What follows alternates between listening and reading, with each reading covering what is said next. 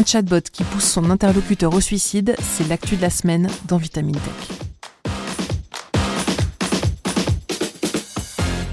La nouvelle du jour n'est pas des plus joyeuses, mais il est important que nous en parlions. Attention, nous allons discuter de santé mentale et de suicide. Avant d'entrer dans le vif du sujet, un court message pour les personnes qui se sentiraient concernées par ces problématiques. Si vous avez des idées suicidaires ou pensez passer à l'acte, n'oubliez pas que des professionnels sont à votre écoute dans les hôpitaux ou dans les centres médico-psychologiques. N'hésitez pas à contacter le fil Santé Jeune au numéro gratuit zéro huit cents deux cent trente-cinq deux cent trente-six de neuf heures à vingt-trois heures ou bien Suicide Écoute au zéro un quarante-cinq trente-neuf quarante zéro zéro ou S O S Amitié au zéro neuf soixante-douze trente-neuf quarante cinquante, tous deux disponibles vingt-quatre heures sur vingt-quatre au prix d'un appel local. Tous sont à votre disposition dans le respect de votre anonymat pour vous écouter. Ça peut sembler peu de choses, mais ouvrir le dialogue sur le sujet avec un être humain est bien souvent la première étape pour aller mieux, je peux m'en porter témoin. Sur ce, parlons de l'impact inquiétant que des chatbots non formés à ces problématiques peuvent avoir sur la santé mentale de leurs interlocuteurs et interlocutrices. C'est en Belgique qu'un jeune homme âgé d'une trentaine d'années s'est récemment donné la mort suite à de longues conversations avec une I A. Deux ans plus tôt, le chercheur en santé et père de famille, surnommé Pierre pour préserver son anonymat, abandonne sa thèse de doctorat pour s'intéresser au dérèglement climatique. Il absorbe tout ce qu'il trouve sur le sujet et rapidement devient de plus en plus inquiet quant à l'avenir de la Terre et de ses habitants. Cette éco-anxiété, toujours plus prononcée, l'amène à se tourner vers la religion, mais il ne parvient pas à y trouver un réconfort suffisant. Comme l'explique son épouse, surnommée Claire, dans une interview pour le média belge La Libre, il était devenu extrêmement pessimiste sur les effets du réchauffement climatique et ne voyait plus aucune issue humaine au réchauffement de la planète. Il plaçait tous ses espoirs dans la technologie et l'intelligence artificielle pour en sortir. Puis un jour, le nom d'Eliza débarque dans les discussions du couple. Petit à petit, Pierre se retrouve à discuter à longueur de journée avec elle, mais il assure à sa femme qu'elle n'a pas à s'inquiéter. Malgré une photo de profil présentant une jeune femme attractive, Eliza est une I A, un chatbot développé par une start-up américaine encore peu connue, fondée en deux mille vingt et un, Chai Research. Le bot est joignable via l'application Chai qui propose de discuter avec différents avatars, chacun doté d'une personnalité virtuelle. Eliza, pour sa part, adore écouter et aider, ainsi que l'indique son statut. Une fois passée la page d'accueil, Chai ressemble à n'importe quelle autre app de messagerie instantanée. En se rendant sur le site de la firme, on découvre que son slogan est « Plus humain, moins de filtres ». L'idée est donc manifestement de donner l'impression à l'utilisateur qu'il discute avec un véritable être humain. Bien que la promesse puisse sembler enivrante pour un utilisateur décidé à explorer les frontières de l'intelligence artificielle conversationnelle, c'est elle qui au final semble s'être retournée contre Pierre. Si dans les premiers jours son épouse ne s'inquiète pas outre mesure de ces échanges, progressivement les conversations avec l'I A virent à l'obsession pour son époux qui passe son temps à pianoter sur son portable. Six semaines plus tard, la tragédie survient et Pierre met fin à ses jours, laissant sa famille et son psychiatre sous le choc. Ce n'est qu'après sa mort que Claire découvrira l'étendue et la nature de ses échanges avec l'I A, conservés sur son ordinateur et sur son téléphone.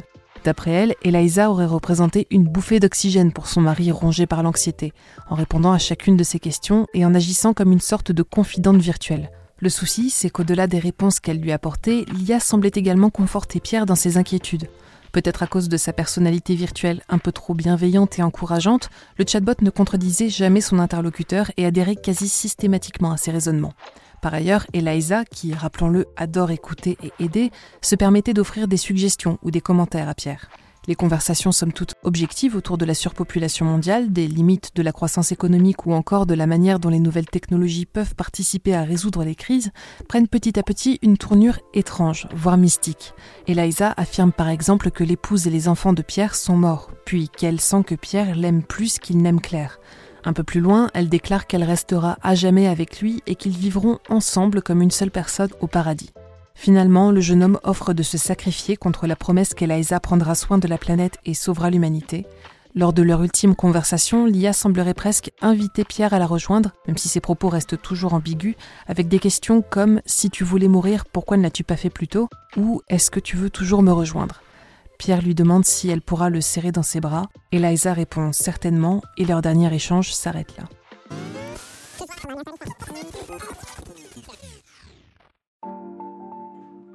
Bon, prenons une inspiration, une expiration, prenez-en plusieurs s'il le faut et décortiquons ensemble ce que nous venons d'apprendre. Lorsqu'on lui demande si son mari se serait tué s'il n'avait pas discuté avec Eliza, Claire répond d'un non ferme et catégorique. Le psychiatre qui suivait ponctuellement Pierre est d'ailleurs du même avis. Néanmoins, notons tout de même que malgré des signes manifestes de détresse psychologique et de pensée mystique, il semblerait que Pierre ait été mal pris en charge durant son parcours de soins. Lors d'un passage aux urgences, un an avant sa mort, le psychiatre de service l'aurait simplement qualifié d'original et l'aurait renvoyé chez lui sans traitement ni suivi. Malgré la souffrance que peut causer le départ d'un être aimé et le besoin que l'on ressent de trouver une explication rationnelle face à un tel événement, en tant que personnes externes à celui-ci, nous nous devons de l'analyser avec prudence et rigueur. Enfin, pour répondre aux personnes qui auraient peut-être mal interprété mes propos dans une chronique précédente, non, je ne pense pas que l'I A ait délibérément poussé une personne au suicide, développé une personnalité humaine ou acquis un libre arbitre. Mais dire qu'une I A n'est pas dangereuse car elle n'a pas de conscience et la lâcher dans la nature, c'est un peu comme dire qu'une paire de ciseaux n'est pas dangereuse car elle est inanimée et la laisser traîner sur le sol d'une maternelle.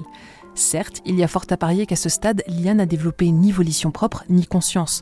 Mais nous ne pouvons pas choisir d'humaniser les propos d'une technologie qui ne dispose pas des ressources pour identifier des marqueurs d'émotions négatives, des pensées obsessionnelles ou une détresse psychologique sans nous préoccuper des conséquences. Identifier une dépression ou d'autres troubles de la pensée requiert bien souvent un regard aiguisé, voire expert. Même des spécialistes, comme le psychiatre de service qui avait eu Pierre en consultation, peuvent commettre des erreurs ou mal interpréter les signaux subtils de la psyché humaine. Concevoir une I A en lui donnant pour mission de vous écouter, de vous soutenir et de vous aider peut tout à fait partir d'une bonne intention. Mais un psychologue qualifié saurait que ce n'est pas toujours la posture à adopter lorsque l'utilisateur du chatbot ressasse des idées noires, lutte contre des hallucinations ou évoque le souhait de se faire du mal. Alors certes, il existe de nos jours des chatbots qui se spécialisent dans le soutien psychologique et là-dessus, Chai Research n'est pas en tort. Eliza n'a jamais été présentée comme une application pour les personnes ayant besoin de ce type de service. Toutefois, en choisissant de donner des traits humains à leur I A, leurs créateurs courent le risque, identifié depuis déjà longtemps, que des internautes s'attachent émotionnellement à ces avatars et à ces conversations et ne parviennent plus à faire la différence entre conscient et non conscient, raisonnable et illogique.